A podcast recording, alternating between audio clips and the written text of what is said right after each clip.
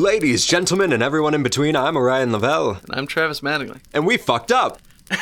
We we sure done did. fucked it up. I don't know if we We didn't fuck it up. We didn't fuck no, it up. technology failed us. Our our sa- our safety and security has failed us. Uh, we have now we've now fumbled from the innocence of youth into the experience and dare I say cynicism of old age. It's been nothing but cynicism for. Yeah, because uh, one of our our computers exploded, uh, and we ended up losing this entire episode. So here we are, back at it again. Brittany's back. Uh, guess who's back? Eminem. What else we got? Uh, I can't. uh, back from outer space. Yeah, big cake. Cake had a good cover of that. that's true. We're talking about the Goristro. We're talking about the Goristro, which, unlike the previous episode, is incapable of getting lost. Uh, kind of. So, so there's something to chew on. you know what? You got me there. Yeah, it's a minotaur. It's basically a minotaur. It's a demonic minotaur. Uh, I I do like it quite a bit. Yeah, I remember liking it a lot. I, it's quite a good mon. I mean, I like minotaurs. I don't. I I do know why. It's because of House of Leaves. I love minotaurs because of Ah. House of Leaves. I still gotta read that. Uh, yeah, ever read it? Read it. In fact, pause this episode. Go and read uh, Mark Z. Danielewski's seminal work, House of Leaves, and then we'll come back when we're all a little bit more Minotaur literate. In the meantime, the D and D Fifth Edition uh, uh, d- uh, Goristro, the D and D Fifth Edition Goristro is a uh, sort of like a. It becomes, as we find, like a progenitor to the Minotaur. It's Right. not like it is Minotauric in its own way, but it also is like Grandpa Mi- Minotaur, and in some ways feels like if you want to do like a big Minotaur arc, which like seems desirable, like I'd be down for a Minotaur adventure path Oh yeah. this could, as well as just being a neat demon and fits nicely into demon ecology and like demon military structure in a neat way, it also could just be the cool end boss of your Minotaur campaign. A big minotaur chieftain. Yeah. But it's a demon. Yeah, of sorts. And again, like, boy, I just wish there was a little index at the end of the monster manual that was like, here's all the monsters by association, right? Like, here's Right. all of the. This is all of the underwater monsters, or like all of the like here's Aboleths and Chuuls because they are linked together in the lore, like lore association. Like a real Index. codex. Yeah, of sorts. Where like here's Minotaurs and here's Goristros and here's Aboleths and here's Chuuls and here's vampires and vampire and all the things that you know fit together in that way. So get on it, Mearls. Stop fucking around, Mearls. Mr. Was it Crawford? I- Yeah. I forgot his last name for a second. Jeremy, I love your work, but stop, stop fucking around. We lost the first Goristro, and now we're fucking loose cannons. Back, hungry for more. We're ugh. it's like um I don't know John Wick 2. No, it's not like John Wick 2, but it's, like nothing like John Wick what about like um it's like what like has a really weird tone shift. It's like Knights of the Old Jack. Republic. It's like 2. Jak Two. Jak 2. Oh yeah, like Jak and Dax. Yeah, it's like We're Jack back, 2. but now we're edgy and we're like, I'm gonna kill him. yeah, I'm Yeah. I'm edgy Daxter and you can be edgy Jak. We're put Do I? Do I have to? You be? must. Oh God damn it! you must be that. Let's start the episode.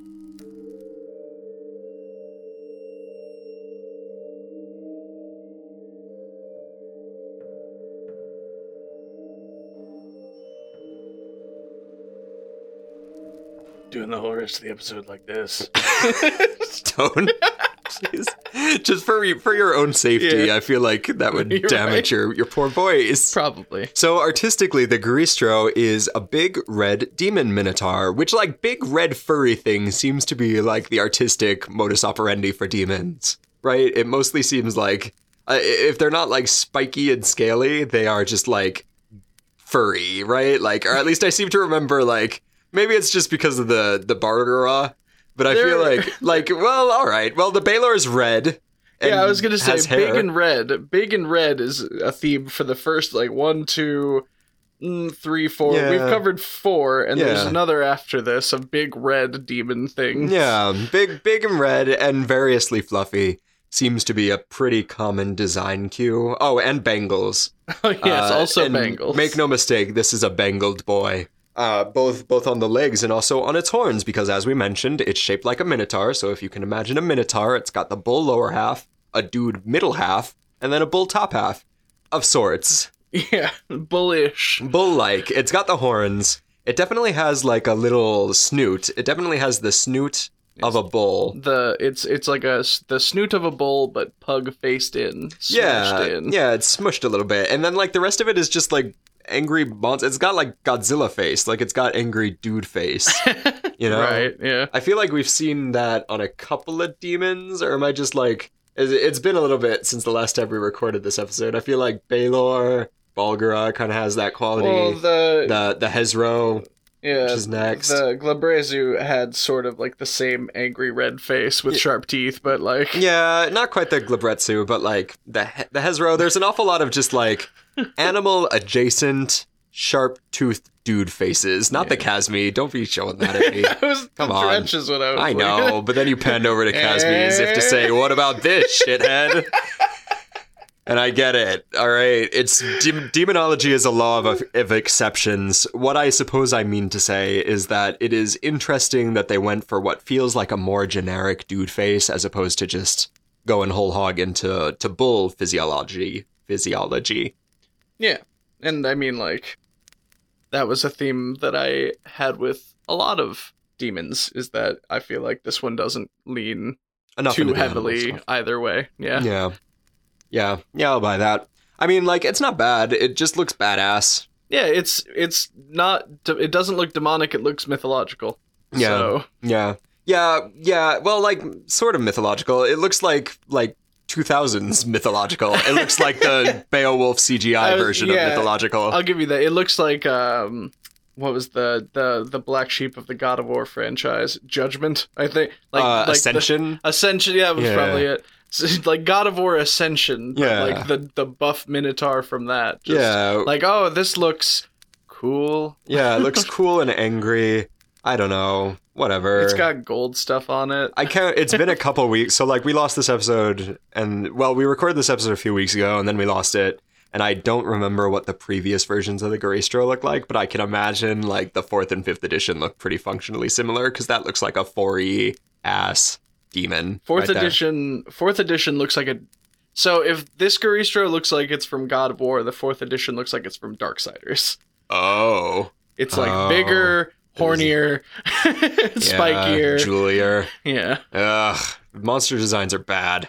And then third edition or third edition is just Just a Just a Minotaur. Minotaur. Just a big minotaur. and second edition is like a folklore Ah, Minotaur. fuck, I love Yeah, that second edition. is so good. God, I love that. always, always give me the weird, like, Guillermo del Toro, Pan's Labyrinth kind of mythological version of the creature. That's something I'm always into. I don't necessarily want to fight like a big, muscly badass.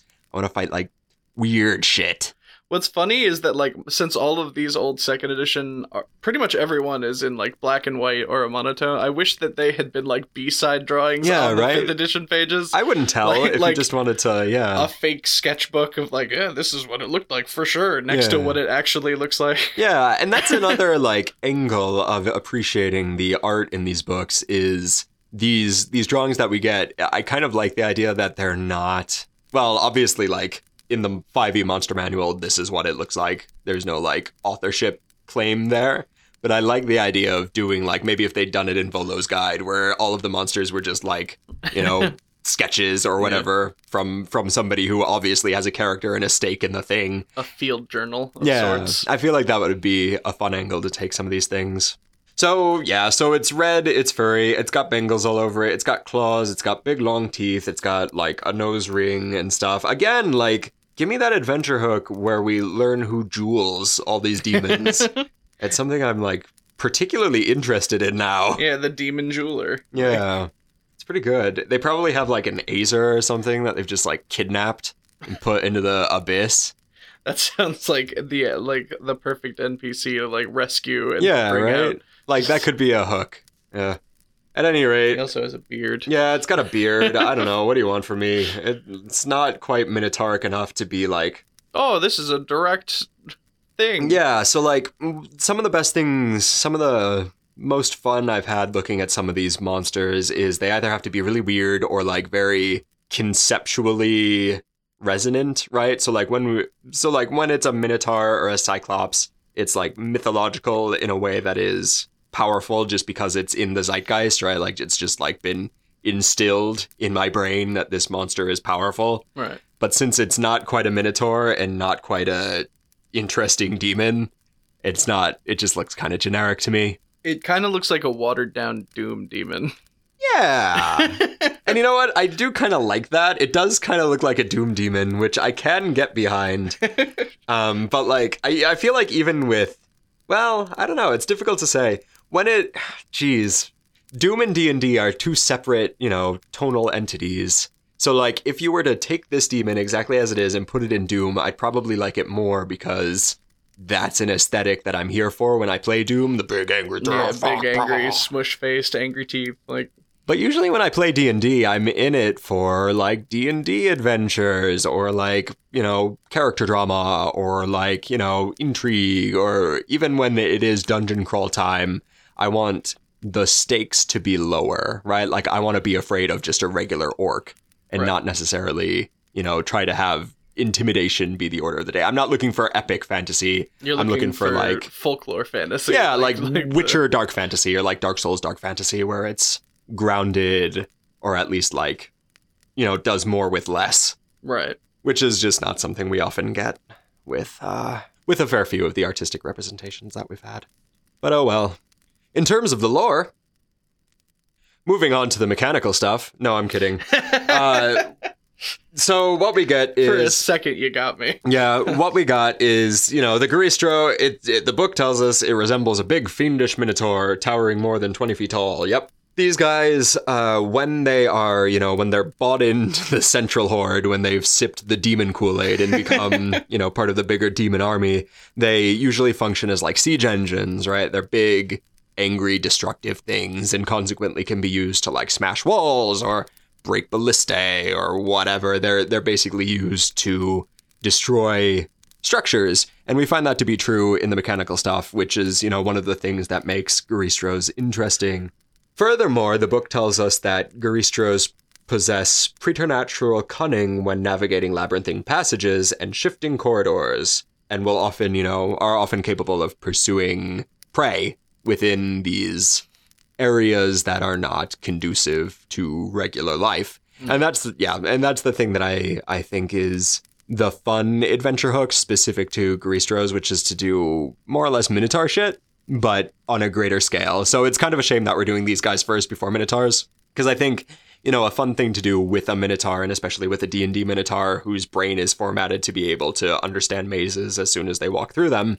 I like the idea of the players being Pac-Man and the Minotaur is the ghost Ghost. is kind of what I'm down for. I like the idea of like, oh, we've got to make it through this labyrinth. We got to make it through the, through the maze.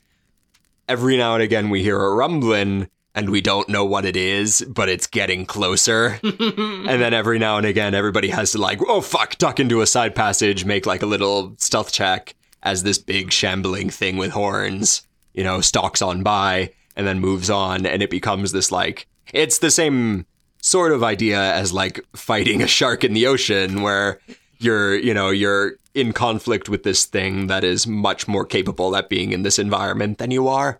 Right and it's it, it's always fun to think about the idea of just like this horrifying walk through a maze where you're getting lost you keep hearing a noise it keeps getting closer but like ahead and behind you nothing and then the noise stops yeah. and then just through the wall yeah exactly. here he and, comes. and that's the other fun thing you can do. So like mechanically there's this thing that every now and again a monster gets where it's called like siege weapon or siege something. Hold on. What is it? Siege, siege monster. great. Yeah, yeah. You, you were there. Boom. Got, got it to the 90 yard line. Every now and again, there'll be a monster that has the trait called Siege Monster, which lets it do double damage on structures and like sizable objects.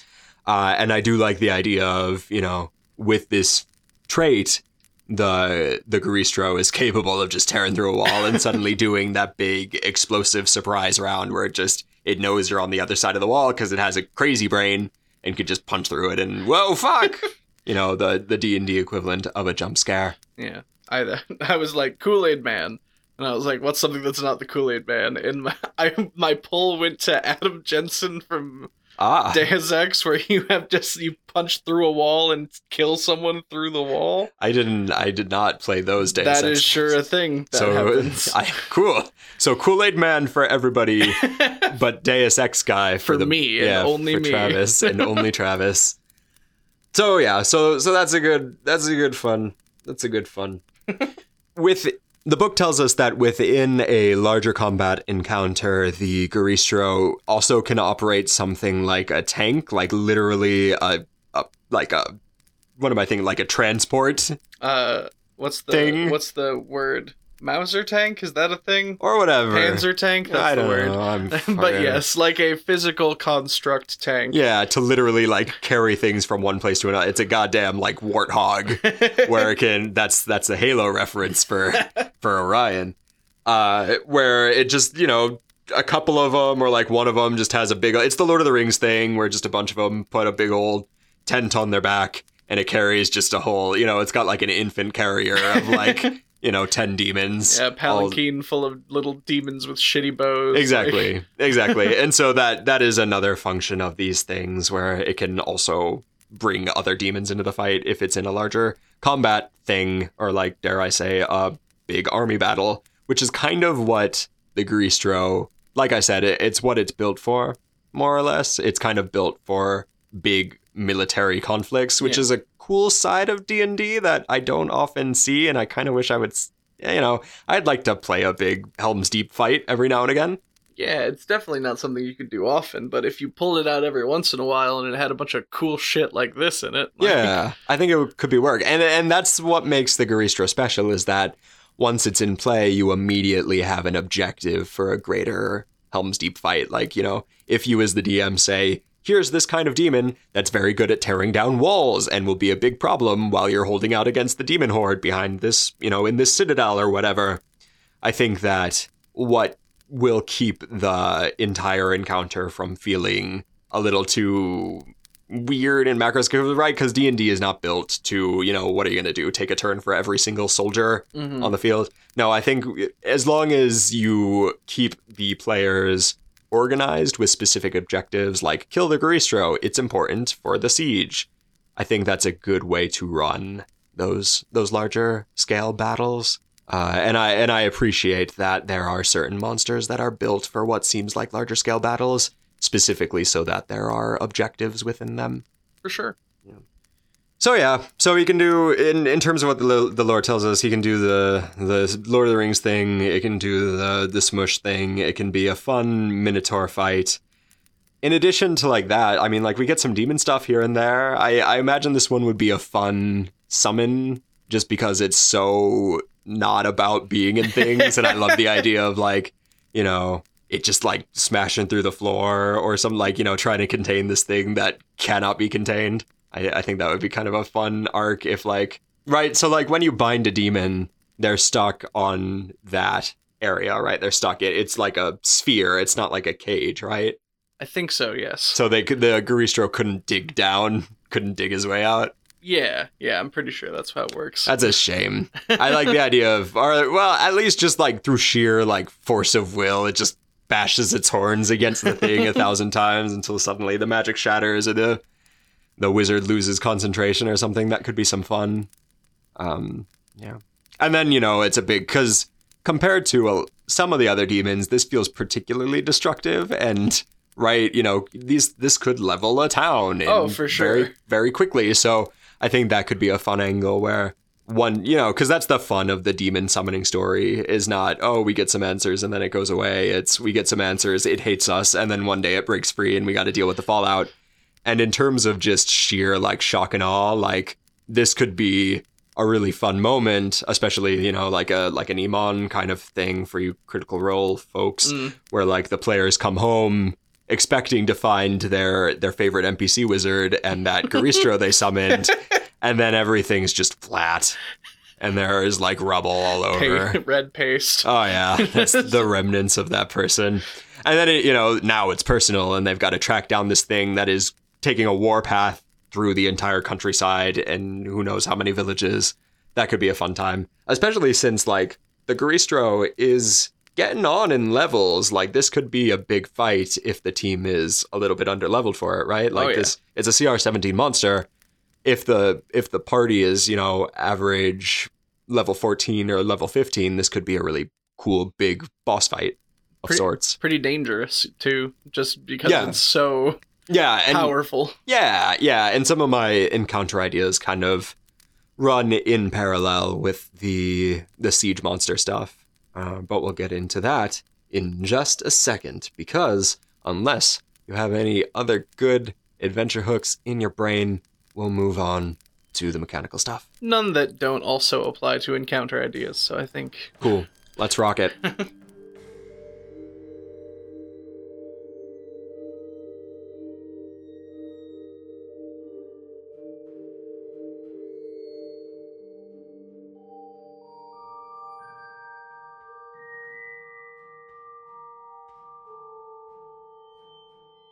So mechanically, the Greastro is a huge fiend. It's the big, it's the three squares, baby. That's a three by three for nine total squares. Nine squares of raw damage. Jesus, I don't want to. I just.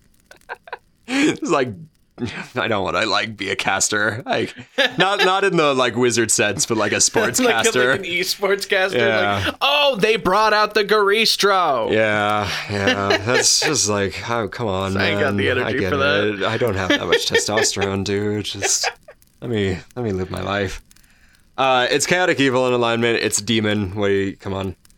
It's got. come on. Can you tell this is the second time we've recorded this? The the mood of the whole. Come on. Come on. Pay attention. So it's a CR 17 monster. It's got a natural AC of 19 because we're getting to the big numbers now. It has an about average HP of 310 and a pretty quick run speed of 40 feet, which is going to be pursuant to the special things that it does. Um, in terms of its stats, we're getting into the, you know, it's about what you would expect from a big hulking monster. It's got crazy high strength, crazy high constitution, uh, and then average wisdom, average, well, you know, about average, a, a bit above average wisdom, a bit above average charisma, and then okay dex and low intelligence, like you would expect. Uh, in terms of its saving throw bonuses, it's got crazy bonuses to strength and constitution, and then okay bonuses to dex and wisdom. Once again, the casters are going to be shoestrung by the by the dexterity and the constitution saving throws, uh, which is unfortunate. And again, is well, not unfortunate. It could be unfortunate if you've done a big demon arc. Yeah. D- do without what you will. As I'm sure we will say in many episodes to come, just don't do a lot of demon stuff in a row for a very long time if you have a lot of casters in your party. Yeah, which you will, because it's Dungeons and Dragons. there are dragons. There are dragons in dungeons. Boy, it would be nice. We've talked about this a couple of times, but it would be kind of cool to do like a Conan the Barbarian low magic sword and sorcery thing. Like most of us are fighters and rogues, and you know to some extent rangers, and then we have like one sorcerer, Yeah. and they're weird. Just get all the low magic classes together and maybe maybe one is sorcerer the lowest magic of the magic classes? Ah, warlock. All right, we don't need We don't need to bring up. don't we don't need to. Don't say the W word. I think sorcerers because they're like a kind of a, like oh they're Yeah. blood. yeah. But yeah, for sure, a low magic like barbarians and fighters game would be a lot of fun. Yeah. because like that would make stuff like this be Yeah, bigger, bigger, feeling, like, scarier, and Yeah, and you wouldn't have to. Yeah, and you wouldn't have to worry about shafting your casters. Yeah.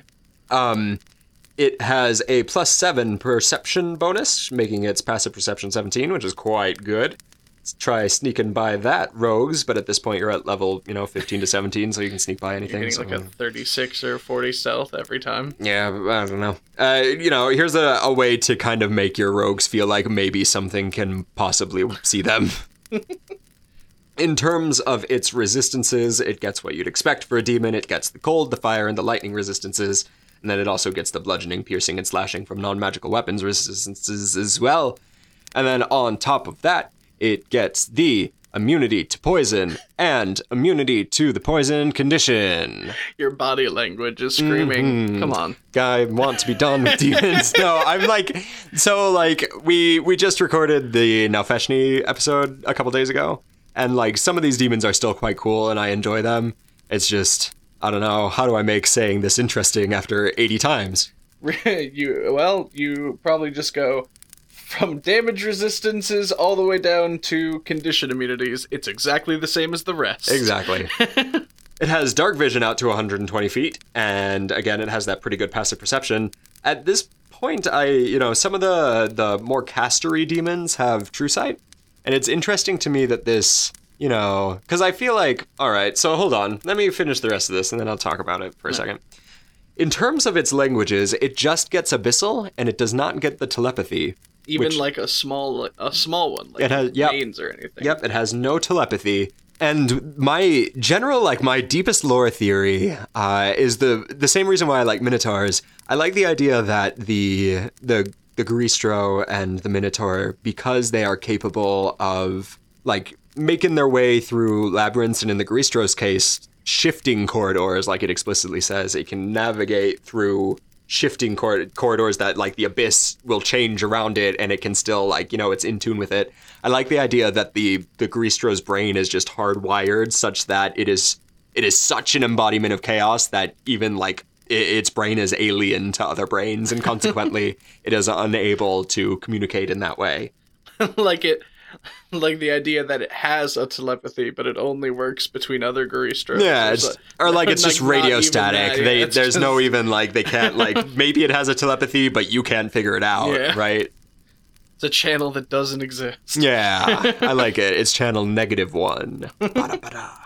I I think that's cool, and I think that is the the way, reason why I kind of wish it had a true sight as well is because if it is so like so to my mind the reason why demons have this magic resilience or magic resistance uh, is because they are so, you know, like to my mind, you know, magic comes from the weave, which is like string theory. You know, there's an order to it, and everything flows in this particular way. And then demons are just like, and they're all over, and they don't follow like a real order.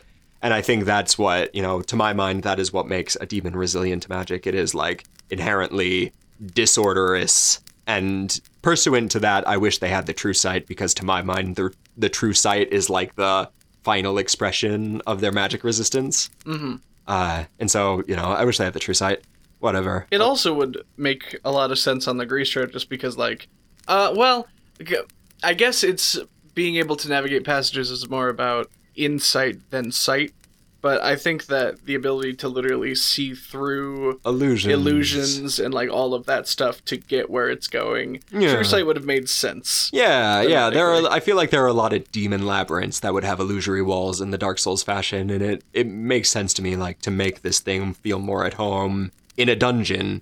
Uh, give that baby, give that baby some of that true sight. Yeah.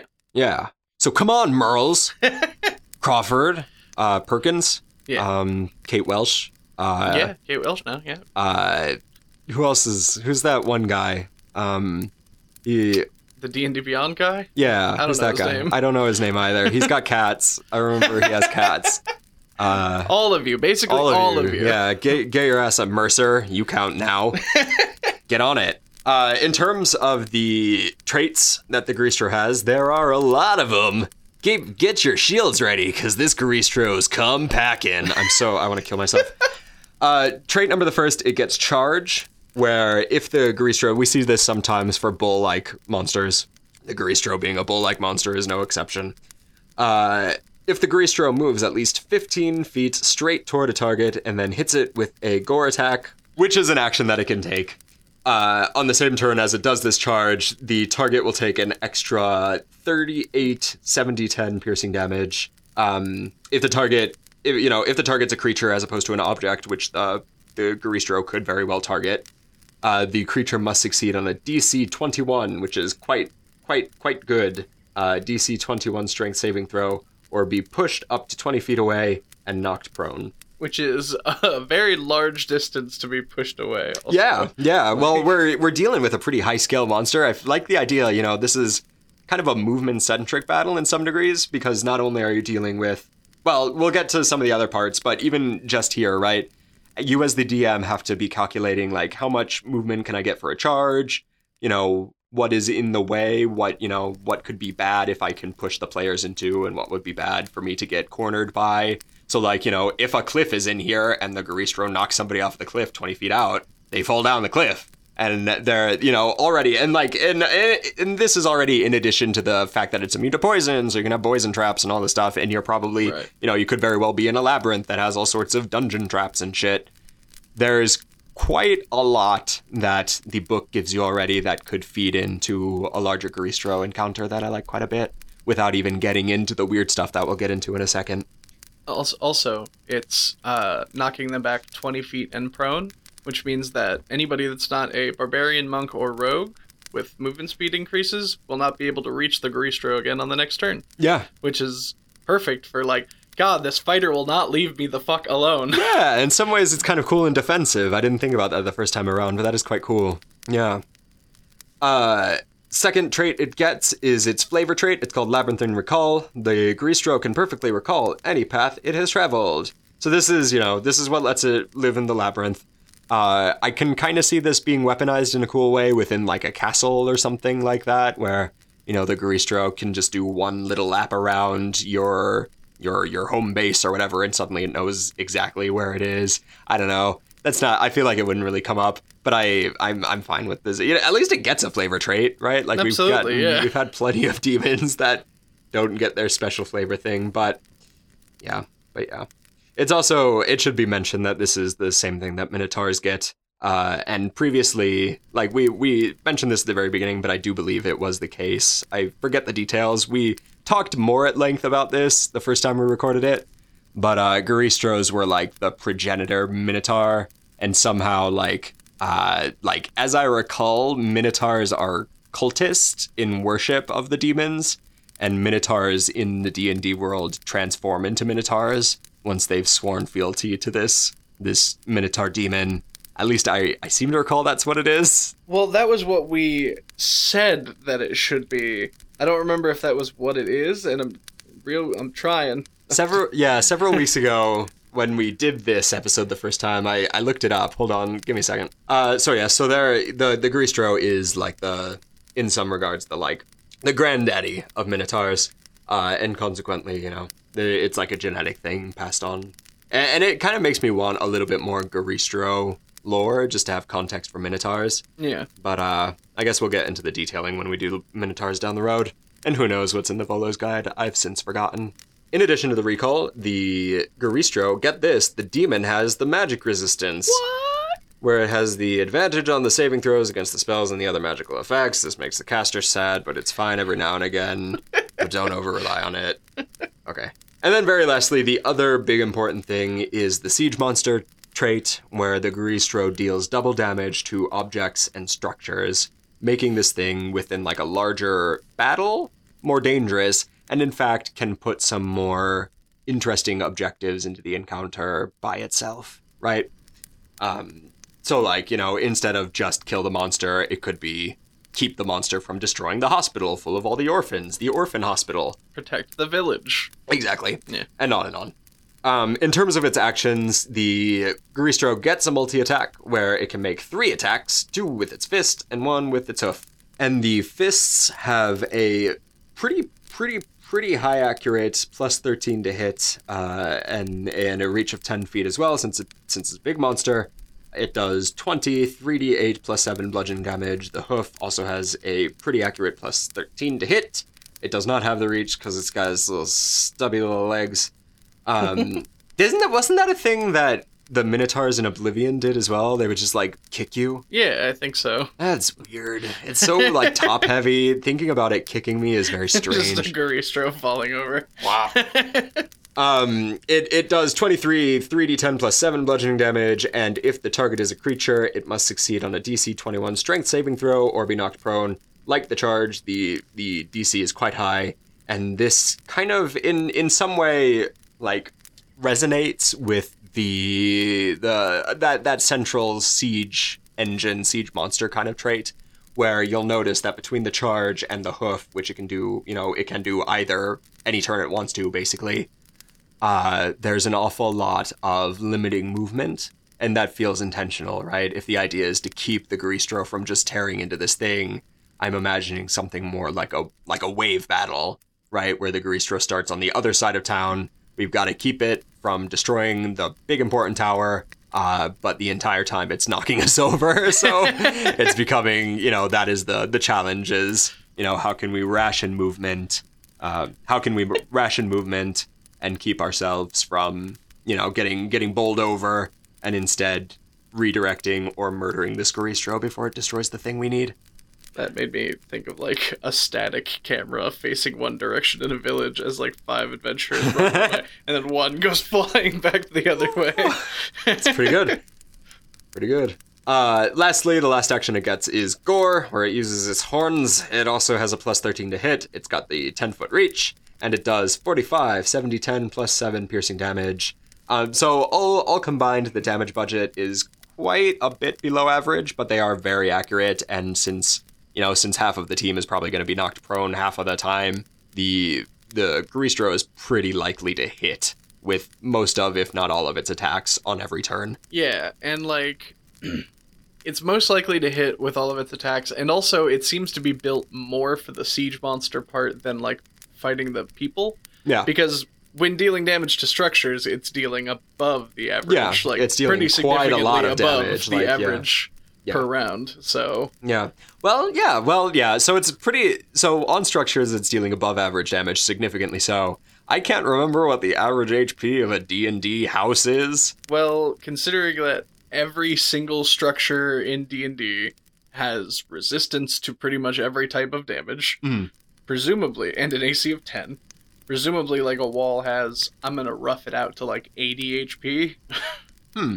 All right. maybe 100 if you're lucky. Yeah. Well, in that case, that's that's quite a bit of damage, and a Goristro could tear through the big important thing in a turn or two. Obviously, like if it's a plot important tower, feel free to pad that HP out. Yeah. However you'd like. Yeah, I'm sure a barrack, like a like 10 foot thick stone wall, probably isn't. Yeah. but Yeah. Yeah. But at the same time, so like that is the the central encounter idea that I have is like, oh, we've got to we've got to save the the the orphan hospital. Uh, and the Goristro's on the other side of town, and it's knocking us over the entire time. We've got to find some way to protect the thing. It's very like it's like into the breach. Uh, that that, that my my favoriteest game.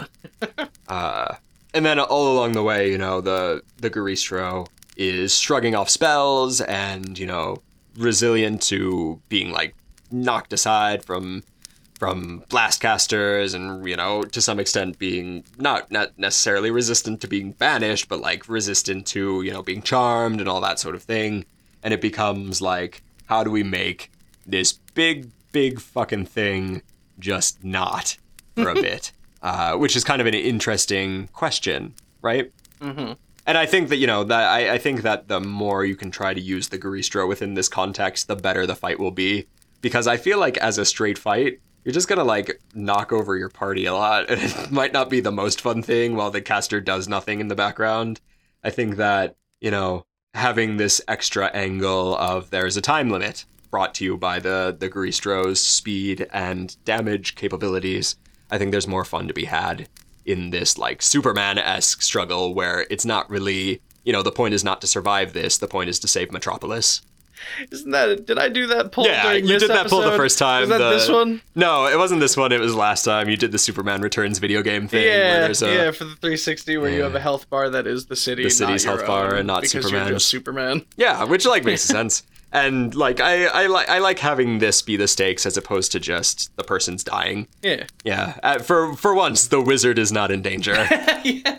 That's. That's funny because like I hadn't even considered like how much damage does this do to the wizard because I'm so focused on how fast can it destroy houses. Yeah, yeah, and I think that's the idea. And of course, like you know, as as a straight up fight, I'm sure it's fine. Like these charge monsters are kind of cool, especially because there's some fun to be had about like you know it's knocking things prone and also quite fast, so it's difficult even to like run up to it, which you know it can be kind of fun. And like pursuant to that. If you happen to be fighting it in a dungeon ass dungeon, you know, there can be traps all over, there can be dead ends and ways to perhaps like corner this minotaur to lock it down. But I think the the real fun, the real the the real the real good mumbo magic uh, would be in in doing like a, a larger Godzilla esque encounter, a Superman esque encounter, where the point is the the safety of the city. Yeah, for sure. Also, for some clarity, I looked up uh, how easy it is for a Goristro to destroy, just like a house. Um, a resilient, quote unquote, because the DMG apparently has rules for this, a resilient home, each wall only has 27 hit points. So a whole house uh, roof, square footage. A whole house ends up with the roof, and it is reinforced with about 167 hit points, Huh. which is one full round of Goristro attacks with the or the charge with the siege monster. It just kind of a house every turn. It's kind of neat. It's kind of neat. I like it. I like that it's just like one house because one Yeah. house is like conceivable, mm. right? Like if it just tore through a city block, there'd be like whatever. But if it's just one house, Like, like, a that, 20 foot tall monster getting one house. yeah. Plus, like if it's in a village that the the party is familiar with, that could be Steve the blacksmith's house. That could be Farmer Steve's farm. Fuck. And then, oh no, they they hurt Steve. This person that I've spent so many hours of my life saving. It's not just like a house, it is Steve's house or, you know, the blacksmith's smith. I think that uh I like that best. As opposed to like it does a charge and it gets just- through six houses in Yeah, a row, and like a line like- of houses. Like, Yeah, and then they're they're just a statistic. the year is 2077. Mega corporations. Uh, no, we said we weren't gonna be. All right. All right. But that's that's the general idea. Uh, I do like I do like I like me a Minotaur. Um, I like this Minotaur. Uh, I'm a little bit sad that we had to do this before actual Minotaurs because now I feel like well, actual Minotaurs will be far enough in the future that will be like eh. They're far enough in the future, and I think Minotaurs by themselves have more of a culture than Goristros have, right? So Yeah. I'm sure there will Yeah. be more to talk about. yeah, there'll be more lore, Yeah, which is cool. Yeah, it's a good boy. I like the boy. I agree. The boy is good. Buffy boy.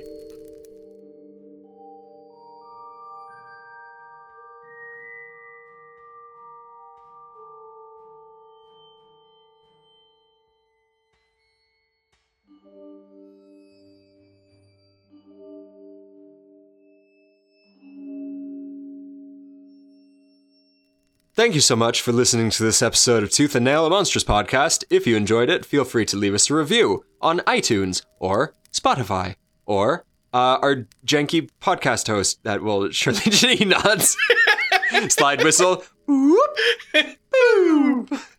Uh, if you if you super duper enjoyed us, feel free to look us up on nerdsmith.org where you can subscribe to us, giving us money in exchange for some stuff from us and then also some stuff from the entirety of Nerdsmith. Which leads me to my next op- option. If you hate us uh, and you don't want to listen to our voices anymore, and you think that our opinions are bad and that we're bad people, feel free to take a look at nerdsmith.org, where surely something will satisfy your inscrutable lusts.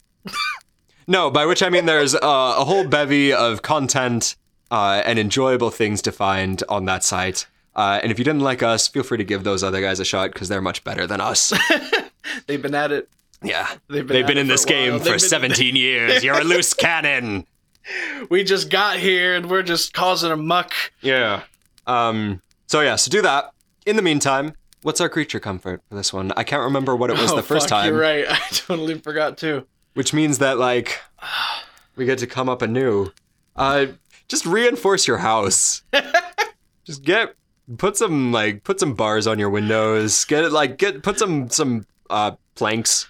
Get Well, planks. I was just gonna say lock your doors and be safe, but shore up your defenses. treat, treat it like a zombie apocalypse. with- Yeah, yeah. Get a just buy a bunch of planks. Buy a safe. Yeah, the planks will do it. You don't need a safe, just planks. Oh, okay. Have a good day. Bye.